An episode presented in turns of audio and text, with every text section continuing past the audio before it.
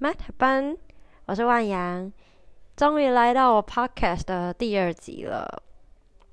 那，嗯，这个第二集呢比较特别一点点。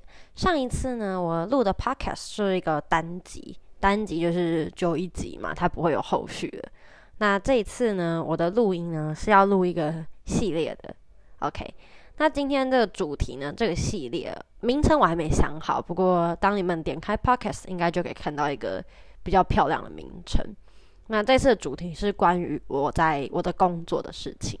好，那上次我跟大家说过，就是虽然我是大学生，不过我做的工作跟一般大学生比较不一样。那今天呃这个系列就会开始跟大家呃揭露一些我工作的秘辛，或者是遇到一些好笑的事情。OK。那先跟大家讲一下，我到底是做什么工作的？好像是什么 八大行业，讲那么神秘，不啦。我的工作呢是那个教外国人中文哦，听起来就超酷的，有没有？外国人中文，OK。那其实也没有多厉害啦。以一个大学生来讲，然后加上我也不是本科系，我并没有修什么华师的课程，然后我本身是念法律系的。所以就是八竿子打不着，可是我不知道为什么就误打误撞进来了，类似算补教业吧。OK，好，那这是我的工作内容啦，也是我的工作背景。那我今天呢就来跟大家讲一下我遇到的，就是工作中遇到的一件荒唐事。OK，那嗯，我有学生，目前应该算是蛮多的。那最让我印象深刻呢，是我教了一个。英国人，OK，那那个英国人呢？我其实对英国这个国家不熟，我只知道他们的食物非常难吃。我我知道的那个知道，并不是我吃过，而是说呃，听很多人讲过，就是他们的食物爆干难吃这样子。我是不知道，但是我有看那个，你知道 Vogue 杂志有时候会，就种那种 Vogue 台湾会有一些。你知道那种分享之类的，我看是真的蛮难吃的啦。但是我本人没有吃过。如果说有吃过，真的觉得好吃的，麻烦就是推荐我，就是可以在下面留言告诉我说，哦，什么东西必吃这样子。好，那他是我第一个认识的英国人。我其实认识蛮多国外的人，因为我是一个非常喜欢语言的人。我说了就是一口超破英文。我的英文标准就是永远都是哦，别人听得懂就好，不用那么的仔细。所以，呃，我其实英文其实没有到非常好，然后就想说没关系啊，大家听得懂就好。然后我认识那个英国人呢，他是就是我的学生这样，他一开始很阿萨里哦，就是马上就是直接也没有跟我沟通什么，就是先买了我的课程，然后说要试上二十五分钟，那我就当然就好啊。问他想要学什么啊，然后开始帮他做一些，就是准备一些练习这样子。然后呢，就开始认识他的时候，哇，因为我们那是视讯上课，然后我每次都很怕会不会遇遇到那什么变态这样子，就是要脱脱裤子直接给我看全裸之类，我超怕。然后结果，呃，他那天一打开那个视讯镜头，我没有被他吓到，不过靠他。整个有够阴沉的，他的房间是拿一块呃黑色的布遮着，他自己跟我讲的，然后戴着那种电竞耳机，然后他就是有点呃看起来很凶的那个脸，然后你就觉得哇，干他等下会不会砸荧幕啊？看起来超害怕，就是我就觉得说，怎么会有人长那么凶？他长得超级他妈个凶，然后后来就呃就开始上课嘛，那事实上就比较轻松啊，就教他几个简单的旅游的句子啊之类的这样。然后后来好像就蛮满意的吧，就一次买了五堂课，然后我总共教了他大概十三堂左右，那耗时应该是快呃两个月嘛，一个月又多大概两个礼拜这样，应该算一个半月。然后呢，在这一个半月，就是我们会互相就是深入的了解，尽量去了解对方。他人住在台湾，OK。他是一个男生，然后他住在呃台南这样子，然后呃他住在台湾有十年之久，咋当呢？咋当？好，你就就说哦，住很久，他怎么还需要讲中文？就是怎么还需要学中文？哦，我不知道，Really I don't know，我真的不知道哎。他超夸张的哦，他听不懂，呃，他不太会听中文。如果像我现在讲话的这个速度，他是完全听不懂。他要呃讲很 man 很 man 这样子，然后就是你是要讲到像树懒那样讲话吧，一个字一个字。然后你就算这样讲，他可能还听不懂。OK，他听不懂，他自己不会讲，然后他也看不懂，看不懂就不会读嘛，然后也不会写。就是我们英文不是说什么啊？听说读写，听说读写，他没有一样会。他住在台湾十年呢，咋当呢？下面都不会跳，我就是真的傻眼。然后我就问他说：“那你之前有学吗？”他说有，他花超多钱这样子。他在台南嘛，所以他之前有在那个成大有一个就是华语的那种课程，就是专门给外国学生上课的。那他有上过，不知道多久，可是好像没有什么效。然后他之前有时候砸过很多很多钱，就是一堂课就好几千块之类的。但是就就对成果就是我刚刚说的，什么都不会。所以我教他的时候是非常的棘手。我就问他说：“呃，因为第一天上课就有让他稍微练习一下他的中文，可能测试一下吧，就自我介绍之类的。”然后呢，他不会呃注音，他只会拼音。然后拼音他又是用，因为有些拼音其实我对拼音不太熟。那呃，据我所知，有一个拼音好像叫汉语拼音吧。汉语拼音它是直接呃有一个声调在，它会在上面写一声三声的那一声两声三声的那个符号。然后如果是罗马拼音好像就没有。那他学的就是没有声调的那一个，所以他。中文的乱念，他每一个字念的音都不一样。OK，好，所以呢，一开始我就问他说：“那你想不想学注音呢？”因为呃，学注音的话，注音跟拼音的好处是，注音虽然比较难，然后有些音比较难发，然后需要背，没有办法很直觉性的学会。可是注音，你学注音，然后用注音讲中文，字会比较念出来会比较标准。因为拼音的那个音是用呃拉丁字母的那个呃字母嘛，所以它念起来就是还是有点怪。如果你直接照那个字母的音去念，会有点怪。那他就跟我说不要，他觉得注音好难哦，然后他就不想学。我想说，哇，干那么机车，好啊，不要学就不要学啊。我当下是这样想的。所以我就呃，你拒绝我那就算，我就跟他说那没有关系，我们就用你喜欢的方法这样子。好，因为嗯用电脑上课嘛，然后我们是可以分享荧幕的，所以我其实很喜欢用简报来上课，就是那个 PPT。然后可是每次我都要背很多很多的教材这样，然后大概上了第二次还是第三次，他就一直对我的教材指指点点，他就一直。不满意我的教材，他说你不要用简报啊，然后他就问我说啊，我可以分享那个荧幕吗？超霸道的哦，他说他直接说我要荧幕，我要给你看，然后我就哦好，然后就直接那个分享给他，让他让他分享这样子，他就给我看了一眼，他平常都怎么读中文的，他用那个 Word 档读，然后就是他可能有一份就是档案。然后荧幕的另一半，就是他把荧幕切两边这样子，一半是他的中文的那个学习档案，然后另一半是他的 Word 档。他想要用单纯用 Word 档打字上课这样就好了。然后我听了就觉得很不解，我想说，哦，你想要这样上是吧？然后后来他就好像还是很不满意我的我的教材之类的，他就坚持说他要用他自己的，他觉得这样子他对他学习最有帮助。所以他就给了我一份那个 PDF 的档案，然后它是呃一个像中文课本这样子，好像那本课本叫做新华语之类的吧，有点忘记了。然后那本课本就是专门给呃外国学生学中文的，然后它也都是拼音，没有注音。好，我们就用那个就是那本课本愉快的学习了大概十次吧，十次十二次左右，我也忘记了，反正就十几次。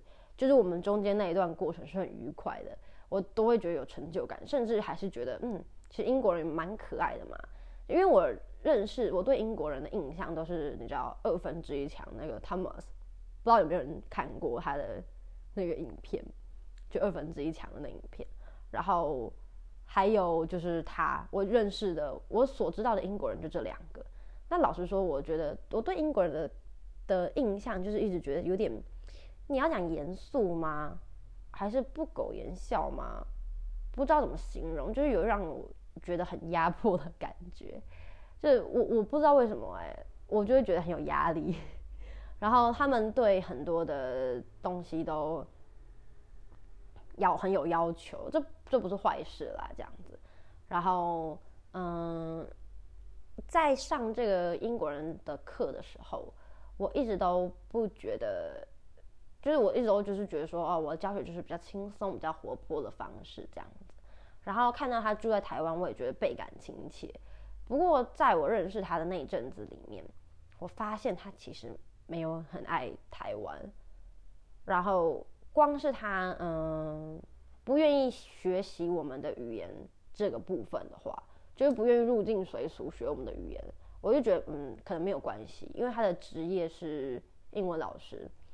然后是那种应该算是全美补习班之类的吧，所以他其实是不需要用到中文的，所以我就觉得说那没有关系啦，这我的课又不是就是要考什么证照，一定要督促他们，其实就是学一个兴趣的。可是他常常就是呃在抱怨台湾的就是不好，尤其是人。然后我记得有一次上课吧，好像。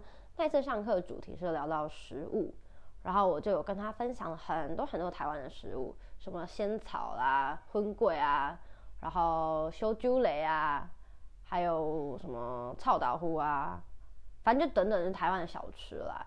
然后饮料的配料什么的，他没有一项喜欢，我真他妈傻眼哎！然后我就觉得说，哎，奇怪，因为因为我讲的不止刚刚讲的是，还有比较多那种正餐之类的。我就问他说：“那你平常都是吃什么？难道你都是去餐厅吃饭吗？就是可能什么呃，我不知道英式餐厅或国外的吧，我不太清楚。我就问他：你都是去餐厅吃饭的吗？不然你你你这些你都不喜欢？他就说：哦，我都不吃东西的。然后我就说：你都不吃东西，那那那你不会饿吗？他就说：一天只吃一餐，他吃那个代餐。”就是健身在吃的那个代餐粉，然后你可以泡水之类的吧，然后就可以当一餐来吃这样子。我听就很傻眼，我想说，哇，他大老远从英国，然后飞来台湾工作十年，然后不愿意学习我们的语言，然后连我们的食物他都不愿意去接受。他宁可吃代餐呢，他宁可吃那个代餐粉，他也不愿意吃台湾的食物。所以，我我当下其实就有点傻眼，我就不不知道说，那你为什么要来选择这个这个地方这个国家？就是全世界有那么多地方可以选，那你看起来就是没有很喜欢啊，你为什么还要来台湾呢？可是这些问题我就没有问他。那他本人是一个呃讲话非常直接的一个人，嗯，这件事情我是到很后面才知道。我一开始一直在帮他找借口，就我心里一直在说服我自己，想说哦，他不会中文，所以他可能有时候讲话会比较呃，就是没有没有，就是就是会讲话比较直接一点点，然后不会修饰一下这样子。可是我发现呃我错了，那这要举一个例子。呃，我以前就是上课的时候，因为有些学生跟我有一些呃加一些我的好友，像 Line 啊之类的、Skype 之类的应用程式聊天的那一种。然后为了跟学生拉近感情呢，我三不五时都会传一些呃我觉得还蛮有趣的影片，通常都是中文学习的影片，然后或者是跟中文有关的影片，中文的歌啊，就是翻唱之类的等等。然后给他们听这样子，然后那一次我好像也是传了一个青花瓷，然后是那种学校 cover 用那个 cup song，就是杯子歌，然后全班那个阿卡贝拉 cover 版的那个青花瓷这样子，然后我就有传给很多很多学生，那其中一个就是有传给他，他就跟我说他听不懂这样子，然后呃我那个时候我也不知道我在想什么，他听不懂就算了，我就很想要跟他。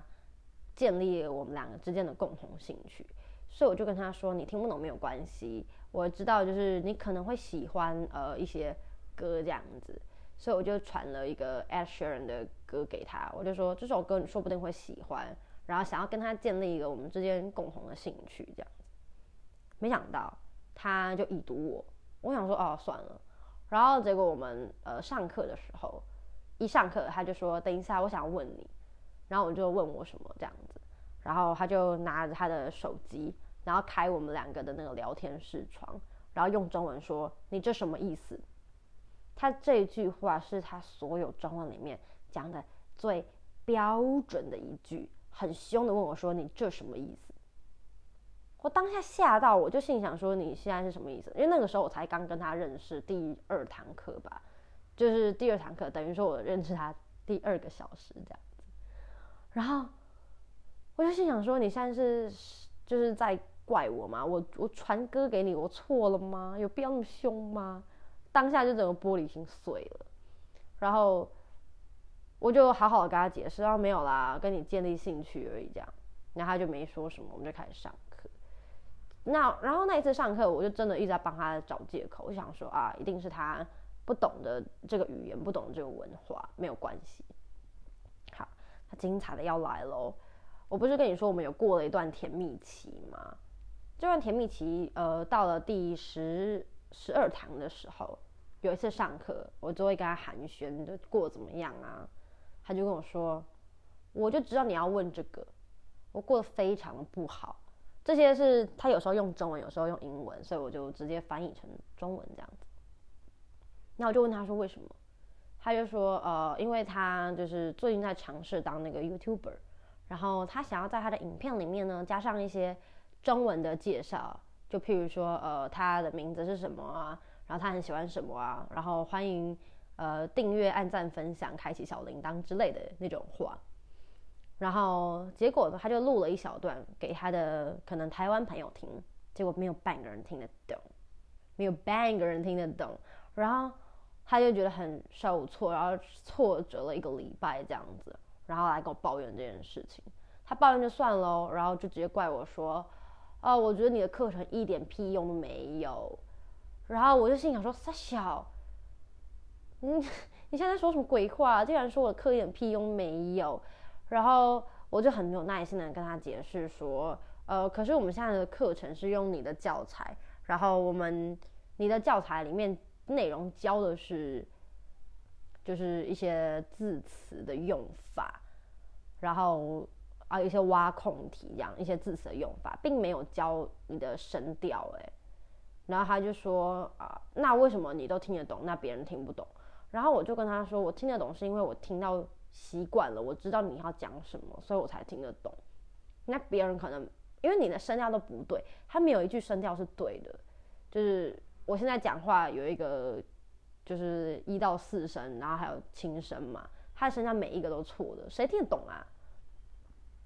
所以我就我就跟他说，我们这堂课根本从来都没有教声调。我一开始跟你说我们来学注音，你说不要太难了，然后这我就讲的很直接，我说这都是你的选择，这除非说你真的想要别人听得懂的话，那我们就赶快改课程。我们就赶快改成说让你学注音，或是让你学就是呃声调的课这样子。他还是不愿意学注音，我不懂哎，学注音有那么困难吗？他就是不不愿意学注音。然后后来我就说好，不然这样子好了，你不要学注音没有关系。呃，我先嗯把你那个影片想要录的那个句子那些呃句子这样，然后你传给我，你打给我，然后。我帮你把它就是声调念对，然后我教你怎么念那个声调，然后并且我录音给你听，让你带回家听。然后下一次上课呢，我们来听听看，你的状况有没有修正？如果没有修正，我还是建议你要重新学一下注音，就是声调课的部分。然后他就觉得好这样子，所以我就把他打给我的一句一句拼音哦，把它念成中文，然后并且录音给他。然后在呃那堂课的时候非常的难熬，因为前面被他噼里啪啦骂一大堆，说我的课没有屁用，说花那么多钱都冤枉钱这样子。结果嗯后半段就是我帮忙他修正他想要讲的那些话，他。还是一样讲不好，可是有稍微进步一点点，我就想说啊，那这个办法应该是可行的，然后就下了课嘛，录音传给他，隔天又有他的课，我就说哦好，那你昨天有练习吗？他说有，他有听那个录音这样子，还有在练这样。我说好，那你来讲讲看，就是我们来听一下你今天的状况如何。然后结果听完全听不懂他在讲什么，我那是完全听不懂，不飒飒呢，就是。他讲的跟我讲是完全是不一样的东西，好像是不一样的语言。他讲的超像有那种呃印度印度语吗？我不知道哎，印式中文的那种感觉，反正就是听不懂啦。然后我就跟他说啊，我觉得你没有，就是我觉得很多音你还没有修正过来，然后有一些声调的问题。我我还有用一个就是小配包，就是那种声调是跟英文对得上的。就是跟那个英文我抓一样的旋律让他听，然后我就说，呃，这些旋律就是跟英文的这些字是一样的，你只要把那个声调的那个旋律记记起来之后，套用在字上面就可以了。就他就是学不起来啊，我就跟他说，呃，我是觉得啦，我们不要再用这个方式，因为录音让你听回去练习这个方式没有用，你还是上声调课好了。他就气噗噗哦。他就气噗噗，然后跟我说 “man”，他说 “man”，然后他就挂了我的那个试训的那个教室。然后他在讲 “man” 之后，他其实有跟我说谢谢我，呃，谢谢我的教导，但他真的觉得他不想要再花这些时间这样子。然后跟我说谢谢，还说了三次呢。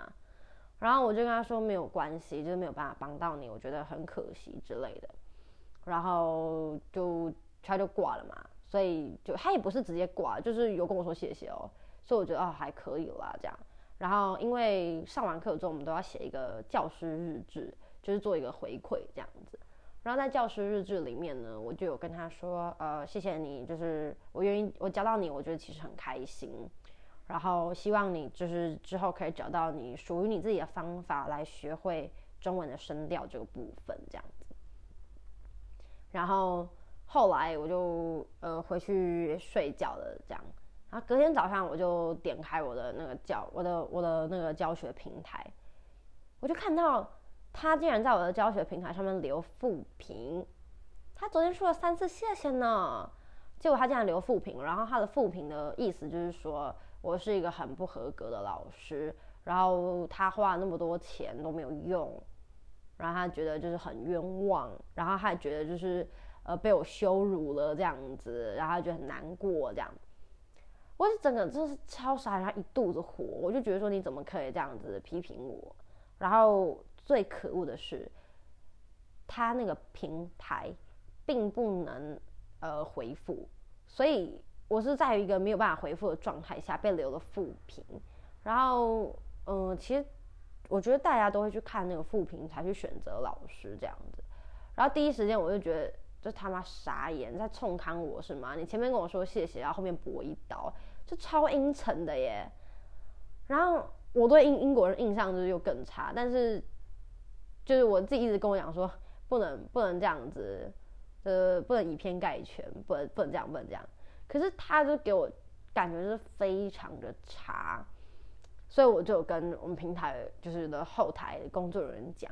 我是说，他给我留了一大堆不实的评论，我根本没有羞辱他，而且，呃，这些教程、教材什么都是他选的，我只是跟他说，我们可能需要改变一个方式，不然你需要的地方，我永远没办法帮到你，因为你给我的教材，你逼我上的教材就是没有用的东西啊，跟你想要的东西就不一样。